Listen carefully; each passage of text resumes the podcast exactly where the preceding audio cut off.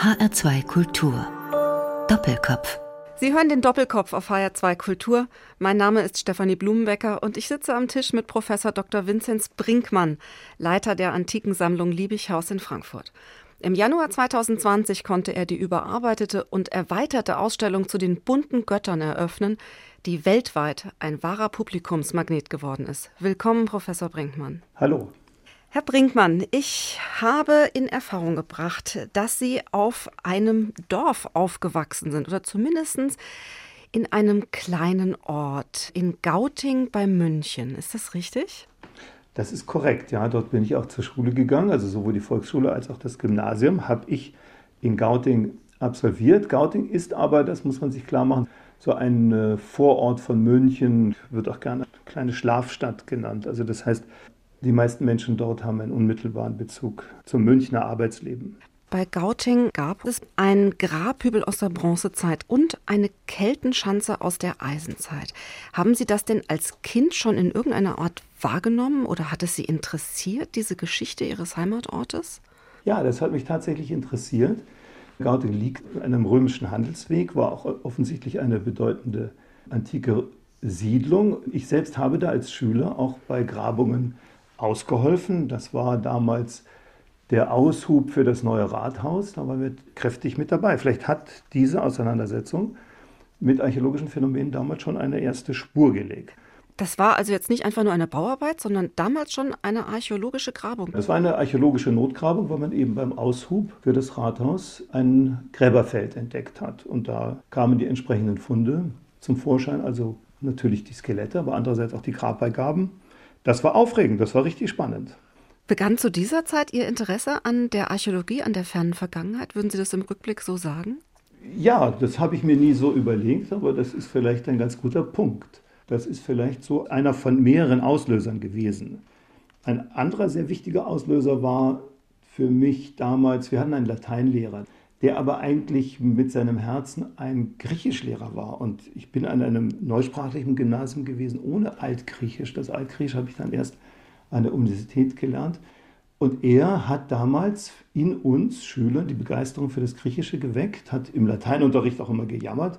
Mensch, wenn ihr wüsstet, wie schön das im Griechischen lauten würde, dann haben wir ihn eines Tages gebeten. Nachmittags hatten wir damals keinen Unterricht. Wollen wir nicht so einen Neigungskurs installieren und uns nachmittags treffen und so ein bisschen Altgriechisch lernen. Da hat er dann zuweilen einfach mal eine ganze Sitzung, eine ganze Stunde Homer frei rezitiert. Das hat einen ganz großen Eindruck hinterlassen. Waren Sie denn als Kind auch schon in Griechenland selbst gewesen? Ja, meine Eltern selbst sind sehr viel in Griechenland gereist. Mein Vater, der Philosophie studiert hat, hat letztendlich in Griechenland so etwas gesucht, auch wie den Urgrund der europäischen Philosophie. Das haben wir so ein bisschen begleiten dürfen. Das war ganz lustig. Wir waren schon 1968 ausgiebig in Griechenland als Familie. Mein Vater hat dann später auch versucht, eine kleine Bleibe zu finden auf einer griechischen Insel. Dieses kleine Haus, das besitzen wir heute noch. Herr Brinkmann, die Archäologie das Studienfach, für das Sie sich entschieden haben, ist ja nicht so ganz üblich. Also man bezeichnet es ein bisschen als Orchideenfach. Und es hat aber im Unterschied zu anderen Orchideenfächern, finde ich, so zwei Komponenten. Auf der einen Seite steht ja die Wissenschaft ganz stark im Vordergrund, aber gleichzeitig auch das Abenteuer. Denn wenn man selber gräbt, dann entdeckt man doch ganz aufregende Dinge. Hat Sie das gereizt, dieser abenteuerliche Aspekt? Ich glaube nicht so sehr. Ich bin dann auch immer jemand gewesen, der dann gar nicht so gerne selbst gegraben hat. Ich habe lange Zeit zwar in Milet, also in der Türkei, gegraben, aber letztendlich sind das doch sehr langwierige Prozesse. Vieles ist einfach langweilig auf einer Grabung. Das heißt, der Erkenntnisfortschritt ist sehr schleppend zu lernen. Ich habe mich eigentlich immer mehr auf das Thema gestürzt oder auf den Versuch, die antiken Schriftquellen zu verbinden mit den archäologischen Quellen. Also die antike Kunst mit der antiken Literatur zu verbinden. Sie haben dann später studiert in München bei Volkmar von Gräve und Ihre Entscheidung für das Studienfach Archäologie, war die von vornherein klar? Wahrscheinlich war das irgendwie von vornherein klar. Ich stand da zwar irgendwie in der Schlange für die Anmeldung und wusste noch immer nicht genau, was ich eigentlich will. Letztendlich hatte ich mich auch für Physik beworben und hatte auch einen Physikstudienplatz bekommen. Also mein Herz schlug auch für die Naturwissenschaften und da vor allem für die Physik. Also die Entscheidung war da nicht so ganz klar zwischen Physik und Archäologie. Aber dieser Lehrer, bei dem Sie dann an der Universität waren, Volkmar von Gräve, hat Sie doch sehr stark geprägt. Woran hat er denn zu dieser Zeit gearbeitet, als Sie ihn kennengelernt haben? Volkmar von Gräve hat damals eben an der Erforschung der antiken Malerei gearbeitet und das hat einige Studenten und Studentinnen in seinen Bann gezogen. Wir waren eine kleine Gruppe von jungen Leuten, die letztendlich fasziniert waren dann von den Forschungsarbeiten in Bezug auf die Farbigkeit der Antike. Das war etwas Neues und das gab dem eigentlich ja schwarz-weiß geprägten Bild der Antike einen völlig neuen Touch. Das war sehr reizvoll. Ich habe gelesen, dass er mit Hilfe von UV-Licht verblasste Malerei auf Marmor sichtbar machen konnte. Das ist ja auch eine physikalische Untersuchung letzten Endes. Kann es sein, dass auch so dieser wissenschaftliche, also naturwissenschaftliche Ansatz, der bei ihm eine Rolle spielt, Sie auch fasziniert hat? Unbedingt. Die Naturwissenschaften in die Archäologie hineinzutragen und zu verstärken, ist etwas, was mich bis heute reizt. Deswegen ist vielleicht auch dieses Thema, das wir ja seit über 40 Jahren verfolgen, also die Polychromie der antiken Skulptur, ist ein Thema, das natürlich ohne die naturwissenschaftliche, die chemische und die physikalische Analyse gar nicht denkbar ist. Und da sind wir sehr wachsam und das macht auch Spaß, das zu verfolgen mit den Kollegen, die aus den Naturwissenschaften kommen, zusammen Möglichkeiten und Modelle zu entwickeln, die vorhandenen Reste, die Spuren zu interpretieren und richtig zu deuten. Sie sind ja dann auch mit ihm gemeinsam nach Griechenland gegangen, nicht wahr? 1980 und haben dann an diesem Thema antike Malerei verstärkt weitergearbeitet. Wie lange waren Sie in Griechenland? Also ich war zunächst einmal das Studienjahr 80, 81 in Griechenland, habe dort studiert als Gaststudent, hatte aber damals eben schon von Gräve den Auftrag, mich ein bisschen um die antike Skulptur zu bemühen, Fragen der Unfertigkeit der Skulptur, aber letztendlich eben auch Fragen der Spuren der ehemaligen Bemalung der antiken Skulptur.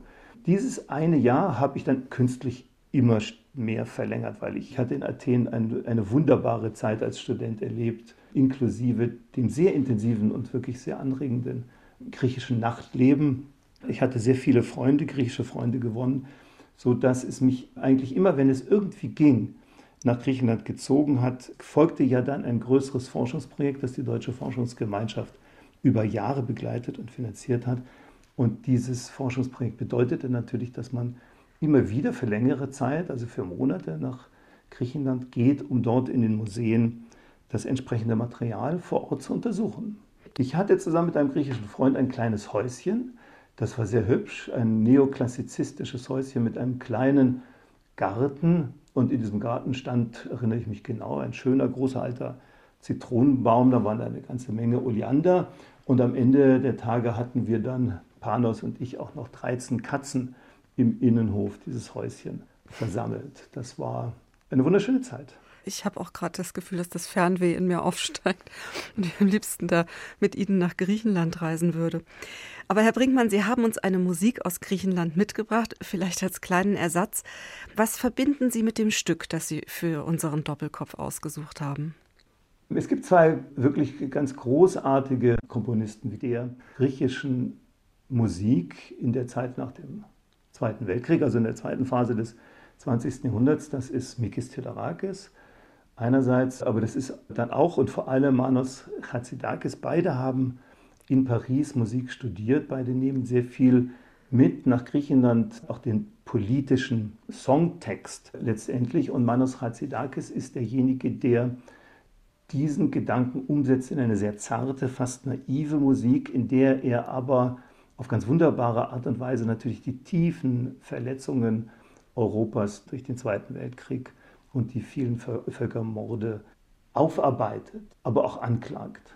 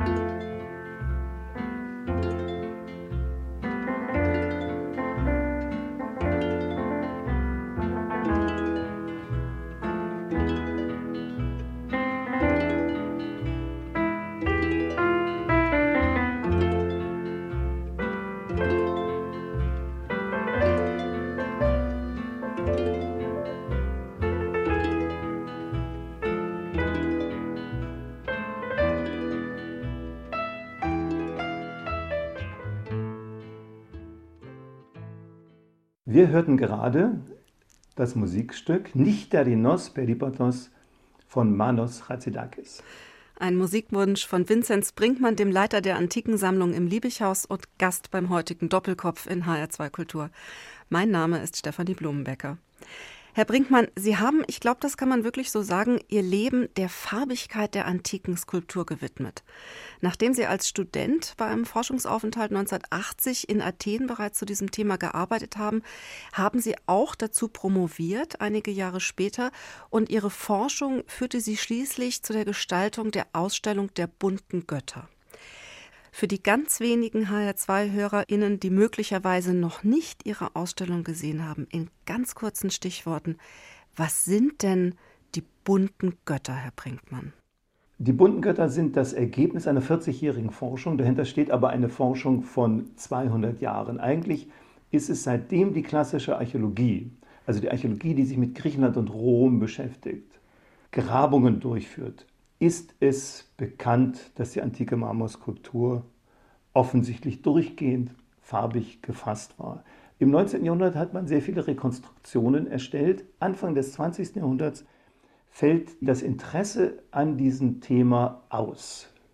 Letztendlich ist es dann eben unser Lehrer Volkmar von Gräve, der dieses Interesse neu weckt und in uns, in einem kleinen Forschungsteam, dann letztendlich auch eine Nachfolge findet, wir haben äh, unendlich viel untersucht, das muss man wirklich sagen, tausende von Objekten direkt vor Ort mit den verschiedensten Untersuchungsmethoden und haben dann an einem bestimmten Punkt, letztendlich sind wir da von außen aufgefordert worden, an einem bestimmten Punkt haben wir begonnen, die Kenntnis zu überführen in Rekonstruktionen. Also nicht nur Rekonstruktionen auf dem Papier, sondern eben Rekonstruktionen an Abgüssen. Das heißt Und, also, wenn man ja. jetzt in die Ausstellung geht, dann sieht man Objekte. Das sind eigentlich zum großen Teil Replike, die Sie da zeigen. Ist das richtig? Farbige Replike, kann man das so sagen? Ja, vielleicht ist der, der Großteil sind eben Rekonstruktionen, farbige Repliken, Abgüsse oder auch äh, äh Kopien mit modernen Methoden. Aber der Besucher sieht auch eine ganze Serie von originalen, wichtigen originalen Marmorskulpturen, die tatsächlich noch reichlich Farbreste besitzen. Also es gibt diese Relation, diese Verbindung, die wir herstellen zwischen dem Original und der Rekonstruktion und das kann man dann auch in, unmittelbar als Besucher nachvollziehen. Das ist außerordentlich aufregend. Und dieser Moment, als Ihnen klar wurde, Sie möchten das nicht nur auf dem Papier rekonstruieren, wie das früher ausgesehen hat, Sie möchten es nachbauen. Das war doch bestimmt auch so ein Moment, in dem Ihnen klar wurde, Sie können es eigentlich erst dann begreifen, wenn man es wirklich vor sich sieht, wie so eine Art Erkenntnisgewinn auch ist, wenn man diese Objekte versucht zu rekonstruieren. Ja, inzwischen wissen wir, dass ohne den Rekonstruktionsprozess eigentlich gar keine Forschung stattfinden kann. Denn nur in dem Moment, wo Sie sich diese irrsinnige Auf Aufgabe stellen, eine Skulptur komplett in ihrem 1 zu 1 Abguss farbig wieder erstehen zu lassen, entwickeln sie alle notwendigen Fragen. Das heißt, sie lassen einfach keinen Quadratzentimeter der Oberfläche frei. Da müssen sie überall eine Antwort finden. Und das bedeutet, dass man mit diesen neuen Fragen, die man im Prozess generiert, mit diesen neuen Fragen wieder zurück muss ans Original dann wieder an die Rekonstruktion. Und das ist ein Hin und Her, das ist ein, dialektischer Prozess, der manchmal Jahre dauert, Jahrzehnte, bis man an den Punkt kommt und weiß, äh, jetzt haben wir ein gesichertes Gesamtbild, das können wir tatsächlich auch vertreten. Wir haben andererseits aber auch bei den Rekonstruktionsprozessen gelernt, dass es nicht einfach nur um den Auftrag von Farbe auf einer Fläche geht, Auftrag von Ornamenten, die sich beliebig im Raum bewegen, sondern es ist sehr häufig so, dass hinter dem Entwurfsprozess, also dem antiken Entwurfsprozess, sagen wir mal eines komplexen Rautenmusters auf einer Rose eines Reiters, dass dahinter eine geometrische, konstruktive Vorarbeit steckt, die hochkomplex ist und die man letztendlich auch nachstellen muss, die man also letztendlich rauskriegen, man muss rauskriegen, wie in der Antike genau vorgegangen wurde, um eine, einen präzisen Vorschlag zu entwickeln. Ohne Rekonstruktion geht da gar nichts. Zuerst kann ich mir denken, hat man ja vielleicht nur ein Objekt oder einige wenige Objekte, die man in dieser Art und Weise schaffen kann. Können Sie sich noch daran erinnern, wann Ihnen der Gedanke kam, dass Sie damit eine Ausstellung machen wollen und die damit in den Museen bringen, in die Öffentlichkeit bringen? Der Gedanke einer Rekonstruktion, eine allererste Rekonstruktion zu fertigen, kam von außen. Das waren Kollegen, die diese Idee an uns ertragen haben. Wir haben bis zu diesem Moment eigentlich mit Schwarz-Weiß-Zeichnungen, mit grafischen Kodierungen von Farben gearbeitet. Sehr zurückhaltend, sehr klassizistisch eigentlich und sehr der Farbe gegenüber gar nicht offen. Das ist letztendlich geschuldet der Tatsache, dass auch wir als Forschungsteam geprägt waren und vielleicht immer noch geprägt sind durch eine klassizistische Schwarz-Weiß-Sicht auf die Antike. Also die, das sich vorantasten an die Farbe selbst, an die Phänomene und die Kraft der Farbe selbst, das ist ein ganz schwieriger Prozess, weil sie gegen die eigenen Bilder, gegen die eigene Prägung ankämpfen müssen. Ähm, wir haben uns diesen Vorschlägen der Kollegen ergeben und haben eine erste Figur erarbeitet. Es wurde während dieses Prozesses deutlich, immer wieder, wenn Kollegen oder auch Studentengruppen oder Interessierte in die Werkstatt kamen, letztendlich diesen Prozess dargelegt hat, das Ergebnis dargelegt hat, hat man dann sehr deutlich gespürt, dass es ein ganz, ganz großes Interesse gibt, diese Rekonstruktionen auch zu zeigen, zu erklären in einem öffentlichen Rahmen. Und das ist ja das, was die Ausstellung ist. Also damit war eigentlich der Ausstellungsgedanke geboren. Ja, und seither tourt die Ausstellung ja um die Welt und Millionen von Menschen haben sie bereits gesehen. Und ich glaube, den meisten ging es doch so, dass sie zunächst zumindest sehr irritiert waren über das, was sie gesehen haben, weil eben diese Ausstellung wirklich ein Weltbild eigentlich verändert, in Frage stellt, eine Gewissheit zumindest, dass die Antike weiß ist. Herr Brinkmann, woher kommt eigentlich diese Idee, dass die Antike weiß ist, dass wir die alle im Kopf haben? Also da muss man ein wenig zurückblicken und zwar eigentlich bis in das 15. Jahrhundert in Italien, also in die frühe Phase der Renaissance. Man hat im 15. Jahrhundert, während die Bautätigkeiten in Rom explodieren, letztendlich sehr viele antike Skulpturen neu entdeckt, ausgegraben, mit sehr wenigen Farbspuren, Farbspuren, die man eben in der Form gar nicht zuordnen wollte und konnte, hat äh, daraus das Verständnis einer weißen Antike generiert und hat dieses Bild einer weißen Antike auch benutzt, um es der Farbigkeit, der vielleicht sogar naiven Farbigkeit einer christlichen, einer klerikalen Kunst entgegenzusetzen. Denn es ging jetzt in der Renaissance natürlich nicht nur darum, die Antike äh, wieder auferstehen zu lassen im gewissen Sinne, sondern es ging natürlich auch um eine Dogmatik, um eine politische, intellektuelle Dogmatik. Man wollte gegen das christliche Dogma ein freiheitliches, bürgerliches Prinzip setzen. Und das hat man dann eben einfach sinnbildhaft verbunden mit der antiken weißen Marmorskulptur. Das hat einen sehr hohen Wert. Und dieser hohe Wert, der ist letztendlich in die Ästhetik Europas eingebrannt worden und von diesem können wir uns so schnell nicht befreien. Jetzt müssen wir, glaube ich, nochmal über äh, Johann Joachim Winkelmann sprechen. Um den kommen wir nicht drum rum, wenn wir über die weiße Antike sprechen. Winkelmann gilt doch allgemein als der Vater der Archäologie oder vielleicht auch der Vater der modernen Kunstgeschichte. Ich habe aber noch im Ohr, ich habe Sie mal gehört bei einer Führung im Liebighaus, dass Sie damals davon gesprochen haben, dass Johann Joachim Winkelmann auch schon Farbspuren auf Skulpturen beschrieben hatte. Erinnere ich mich da richtig? Ja, Johann Joachim Wickelmann wird bei uns auch jetzt in der Ausstellung geführt als der Entdecker der Farbigkeit der antiken Marmorskulptur. Und als solcher kann er auch mit Fug und Recht firmieren. Er ist zugegen, als um 1760 in Pompeji die ersten systematischen Grabungen stattfinden. Und wie Sie wissen, natürlich hat man in Pompeji in den verschütteten Häusern nicht nur die Leichen gefunden, nicht nur die, die ähm, Gefäße, die dort in den Häusern, also der Hausstand, der sich in den Häusern befand, sondern auch die Statuenausstattung der Gärten. Und diese Statuen, auch die Marmorstatuen, die man in Pompeji jetzt ausgräbt um 1760, tragen zahlreiche Farbspuren. Der Vulkanausbruch des Vesuvs ist ein großes Unglück für die Menschen damals, aber eben ein, doch ein zynischerweise ein großes Glück für die Archäologie und eben auch ein großes Glück für die Frage der Farbigkeit antiker Skulptur. Und Johann Joachim Winkelmann sieht das und ist völlig fasziniert und macht aus diesem Grund, aus diesem direkten Erleben heraus, macht er auch das Phänomen der Farbigkeit der antiken Marmorskulptur zu einem ganz zentralen Thema in seinen Arbeiten.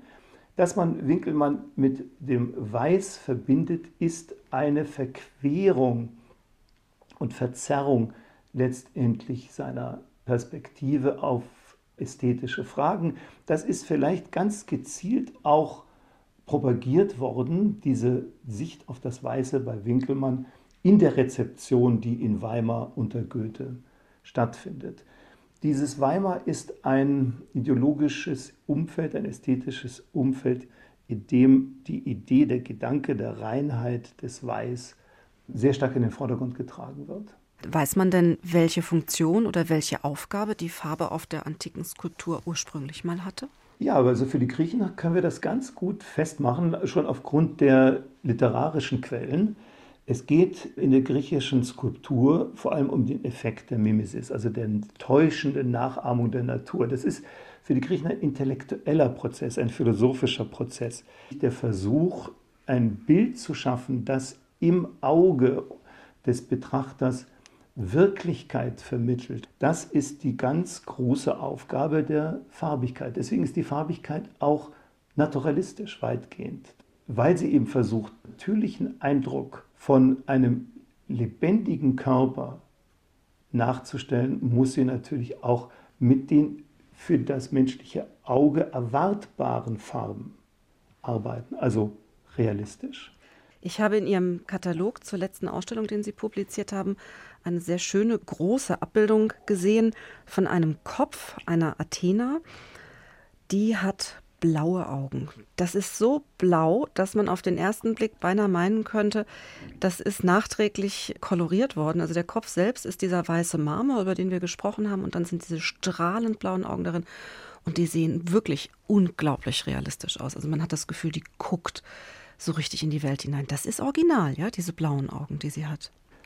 Ja, das sind originale Edelsteine, die eingesetzt sind in einen Marmorkopf. Das sehen wir ja sehr häufig, dass man nicht nur mit Farbe arbeitet, sondern da, wo man zum Beispiel eine gläserne, wässrige Tiefe, wie das bei dem Auge des Menschen notwendig ist, herstellen will, setzt dann dort Glasaugen, muss man fast sagen, ein. Also täuschend echte Augen, die aber zumeist nicht aus gefärbtem Glas, sondern aus kostbaren Edelsteinen zusammengefügt sind, wobei natürlich die Iris, die Pupille und das Augenweiß jeweils aus einem anderen Stein gefertigt werden. Das Ganze dann hochpoliert. Man kann Edelsteine so stark polieren, dass man eben diesen tiefen, glasigen und wässrigen Charakter erreicht. Damit sind sie an einem Punkt, an dem die Statue tatsächlich beginnt, sie anzublicken. Und die Göttin ist dann leibhaftig vor einem.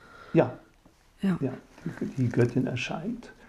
Herr Brinkmann, es gibt einen Aspekt, der ist mit Ihrer Forschungsarbeit verknüpft, also im weiteren Sinne verknüpft. Den finde ich ganz interessant. Wir haben schon gesprochen über die Irritation vieler Besucher gegenüber der farbigen Antike, aber die Irritation kann sich ja noch steigern hin bis zu einer heftigen Abwehr oder sogar Ablehnung. Und in den USA ist ja ein regelrechter Kulturkampf über die Frage ausgebrochen, wie bunt die Antike war. Worum wird dort gestritten? Das große Thema in der amerikanischen Öffentlichkeit ist ja die Frage nach der White Supremacy, also der Suprematie, der Überheblichkeit der weißen Leute. Das wird interessanterweise immer wieder verbunden, auch an den höchsten Stellen der Publizistik und der Forschung, mit dem falschen Bild einer weißen Antike.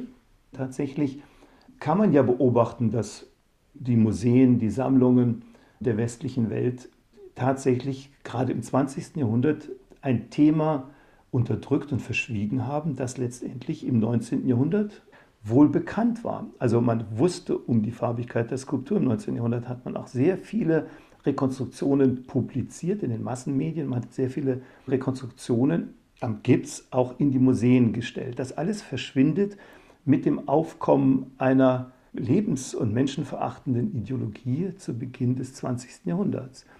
Und das hat sich nicht gewandelt. Das heißt, es sind vor allem die Generationen nach dem Krieg, die diesem Bild einer weißen Antike so stark ausgesetzt sind. Und aufgrund dieser Prägung, die so tief sitzt, entwickeln sie natürlich einen extremen Widerstand, wenn sie genau dem Gegenteil gegenüberstehen, nämlich den Rekonstruktionen dieser Farbigkeit. Also da gibt es gerade in den Staaten, gibt es doch in der ultrarechten Szene eine unmittelbare Verbindung in der Behauptung, dass die sogenannte weiße Rasse eben über allem anderen steht und der griechischen Antike und dem Ideal eines athletischen weißen Körpers. Da wird eine direkte Linie gezogen. Das ist in den Staaten offensichtlich. Wenn ich als Laie auf Ihre farbigen Skulpturen schaue, auf die Rekonstruktionen und die Muster und die Ornamente, die in den Ausstellungen deutlich werden, dann erscheinen sie mir vor allem exotischer und orientalischer. Also die Farbigkeit, die ich da sehe, dieses leuchtende Gelb oder Türkis, so ein schönes Ziegelrot. Das erinnert mich so ein bisschen an die Farbigkeit von den Städten, wie ich sie in Ägypten gesehen habe, in der Türkei oder vielleicht auch in Israel. Die Stoffe und Dekore, wie man sie manchmal dort auf den Basaren dann erleben kann. Diese Antike, die wird so ein bisschen exotischer, oder? Wenn sie bunt wird. Ja, die, die europäische Antike wird durch die Farbigkeit zu einem Teil der Weltkultur. Und das ist auch etwas, was wir nicht so gerne akzeptieren wollen. Wir wollen die griechische und römische Antike letztendlich isolieren als etwas ganz Besonderes, als ein Neuanfang, ähm, der letztendlich etwas Positives in die Welt getragen hat und auch letztendlich eine Legitimation in die Welt trägt. Und dann zu sehen, nein, da gibt es ja unmittelbare Verbindungen, wie Sie sagen, zum Ägyptischen, zum Orientalischen, äh, zu erkennen, dass die griechische Kunst natürlich zunächst ganz stark auch einfach in der Tradition ihrer Nachbarn steht und sich vielleicht viel langsamer als geglaubt daraus löst. Übernimmt natürlich auch die köstliche Farbigkeit der reichen Ornamentik. Sie wird dann später in der Klassik und im Hellenismus wird die griechische Kunst dann immer selbstständiger, wird dann tatsächlich einen, eine europäische Ästhetik entwickeln. Aber das eben auf der Basis der Rezeption der Nachbarkulturen. Wir wollen noch mal in eine weitere Musik reinhören. Sie haben uns ein Stück von The Who mitgebracht, einen Rockklassiker. War das die Musik, die Sie als Jugendlicher gehört haben? Ja, ich habe sehr viel The Who gehört. Das war für uns bestimmend als Jugendliche und ich habe dann letztendlich das wieder rausgekramt in einer Phase meines Lebens, in der ich sehr viel gependelt bin. Das heißt, dass man ja letztendlich immer sein Smartphone in der Tasche hat und dann im Flieger oder in der Bahn bestimmte Lieder aussucht. Und dieses Lied ist mir besonders wichtig, weil es so, so eine Dynamik evoziert, was Bewegung anbelangt. Also den Wechsel von einem Ort A zu einem Ort B, das hat mir immer ganz großen Spaß bereitet. The Who, Baba O'Reilly.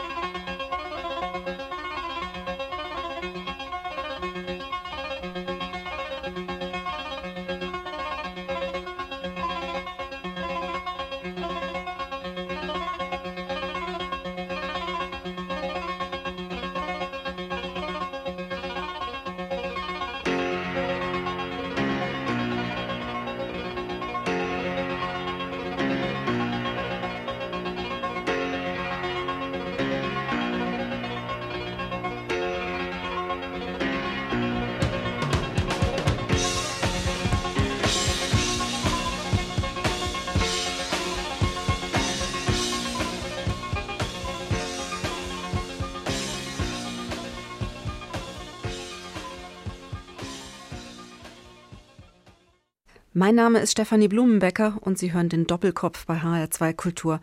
Mein Gast heute in der Sendung ist Vinzenz Brinkmann, Leiter der Antikensammlung im Frankfurter Liebighaus und Kurator zeitgenössischer Kunst.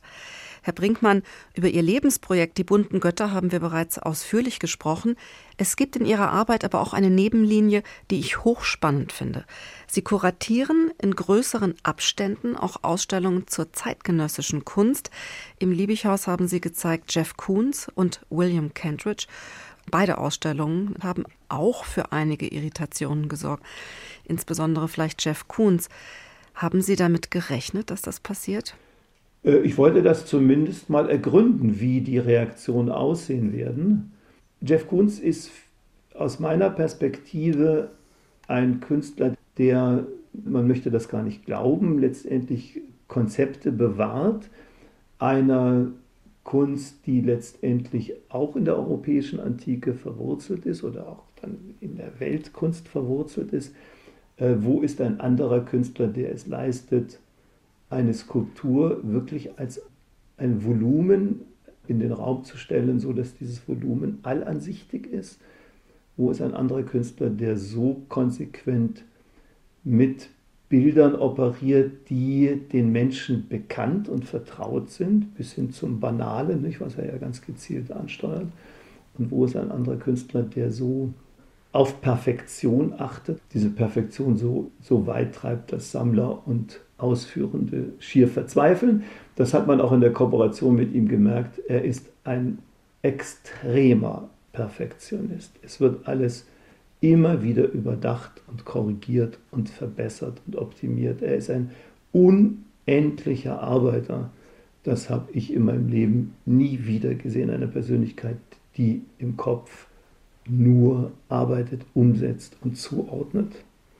Sie haben ja eine ganz besondere Form der Präsentation für diese Ausstellung gewählt, denn Sie haben die Skulpturen von Jeff Koons und dann in einer zweiten Ausstellung auch die Arbeiten von William Kentridge in die Sammlung des Liebighauses integriert. Das heißt, man hat ja die normale Sammlung, die ja von der altägyptischen Kunst bis in den Barock hineinreicht. Und dazwischen so kleine Interventionen oder auch größere Interventionen, das waren dann eben diese Arbeiten zeitgenössischer Künstler. Erinnern Sie sich noch an eine Stelle, wo dieses Aufeinandertreffen von gegenwärtiger Kunst und alter Kunst besonders gut geglückt war? Also ich würde ganz grundsätzlich einmal sagen, dass es kein, dass es kein Gegenüber gibt. Das liegt so ein bisschen daran, dass wir mit dem Beginn eines akademischen Verständnisses von Kunst im 19. Jahrhundert plötzlich begonnen haben, die ernste Kunst von unernster oder Popkunst oder zeitgenössischer Kunst zu trennen. Das ist ein Idiotismus. Es gibt nur Kunst und Kunst ist immer gegenwärtig und Kunst und jeder Künstler generiert seine Neuschöpfung in der Auseinandersetzung mit seinen Vorgängern. Das heißt, in dem Moment, wo ich ein Kunz, ein Kentridge in die Sammlung eines Liebighauses stelle, schaffe ich einen Dialog oder gehe ich einem Dialog nach, der längst stattgefunden hat. Ich generiere ihn nicht neu, sondern ich lege ihn nur offen. Das zeigen auch die vielen, vielen Gespräche, die man persönlich führt mit Künstlern wie Jeff Koons oder Kentridge, wie stark sie selbst in der Geschichte der Kunst operieren, wie viele Assoziationen sie beziehen aus ihrer Analyse und Beschäftigung mit der Kunst, der europäischen Kunst oder der Weltkunst. Kunz ist ein grandios erfolgreicher Sammler von Renaissancekunst, von Barockkunst. Das wäre übertrieben zu sagen, aber wenn er seine Leihgaben aus dem Metropolitan in New York zurückziehen würde, würde große Lücken entstehen. Er ist jemand, den Sie kaum übertreffen können in seiner Kenntnis. Natürlich naiver als eine wissenschaftliche Kenntnis, in seiner Kenntnis der Geschichte der Kunst.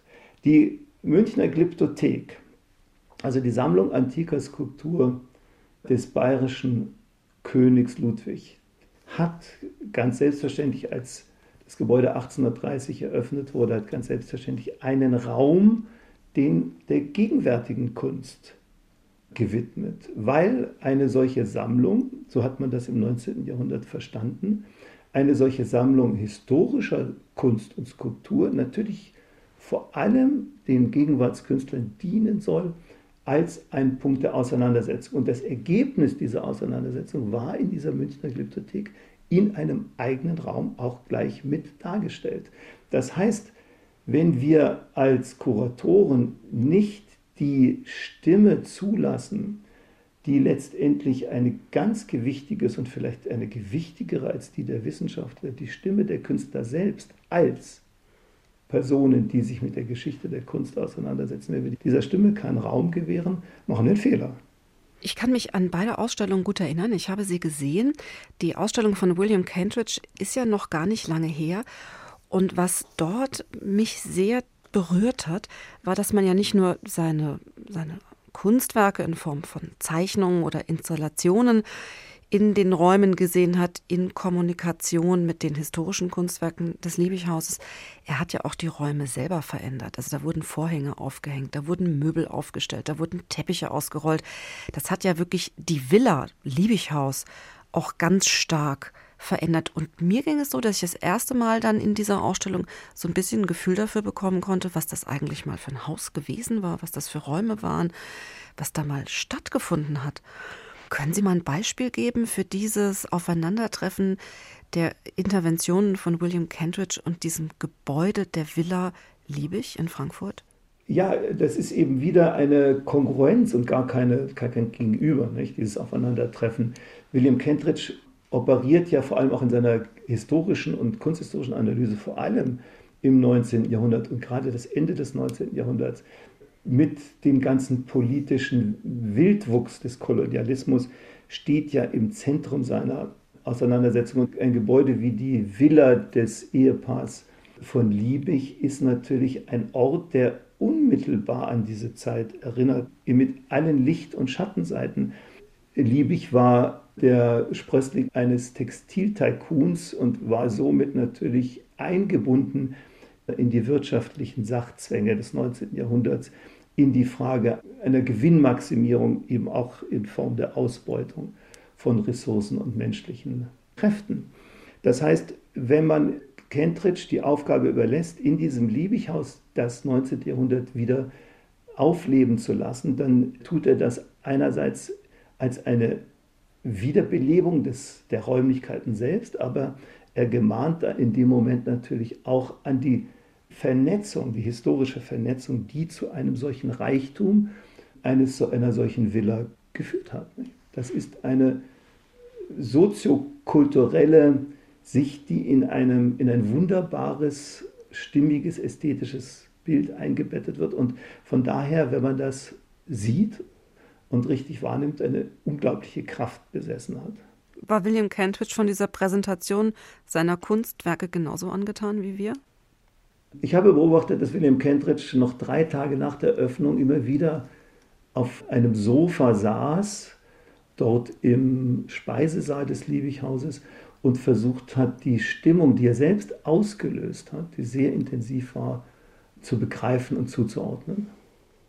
Nach diesen beiden sehr intensiven Ausstellungen zu Jeff Koons und William Kentridge im Liebighaus haben Sie noch eine weitere Ausstellung zeitgenössischer Kunst im Hinterkopf oder vielleicht sogar schon in Planung? Also es gibt im Hinterkopf natürlich einige Ideen, aber die sind in der Form noch nicht konkretisiert und sind auch noch nicht in die eigentliche offizielle Pipeline eingefüttert worden. Die Ausstellungen sind doch immer wieder mit zeitgenössischer Kunst sind doch immer wieder sehr aufwendig und letztendlich sehr kostspielig. Das heißt, es ist eine große Herausforderung an das gesamte Team von Städel und Liebighaus, das umzusetzen. Und da muss man schon eine verdammt gute Idee haben, um das vor sich selbst auch zu verantworten. Aber ich habe im Moment das Gefühl, dass ich wieder eine verdammt gute Idee habe. Das war die Sendung Doppelkopf. Gast im Studio heute war der Archäologe und Kurator Vinzenz Brinkmann.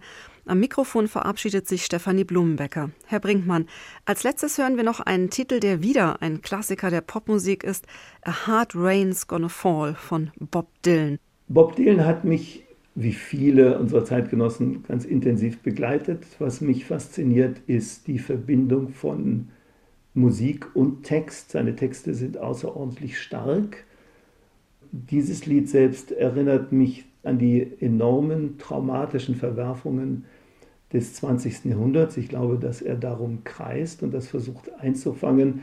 Und mich hat das dann besonders begeistert, dass Patti Smith dieses Lied vorgetragen hat, als Bob Dylan der Nobelpreis verliehen wurde in seiner Abwesenheit. Lange ist dagegen angekämpft worden, dass man einem Musikmenschen einen Literaturnobelpreis verleiht. Da kann ich natürlich als Altertumsforscher nur lächeln. Ein Homer, die großen Epen, die großen Gedichte der Antike wurden natürlich immer singend und zwar zur Gitarre vorgetragen. A hard rains are gonna fall.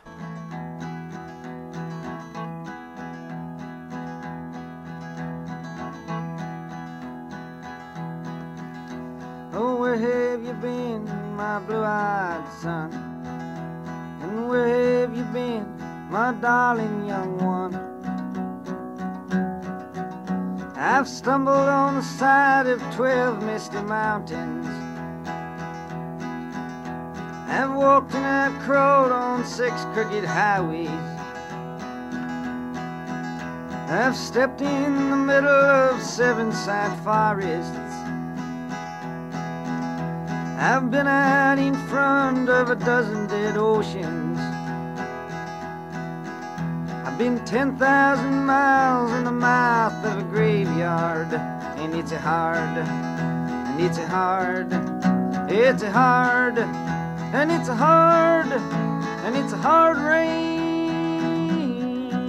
are gonna fall.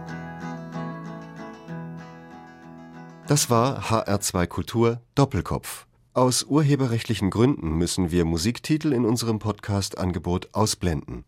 Weitere Sendungen, die Sie jederzeit hören können, finden Sie auf hr2.de.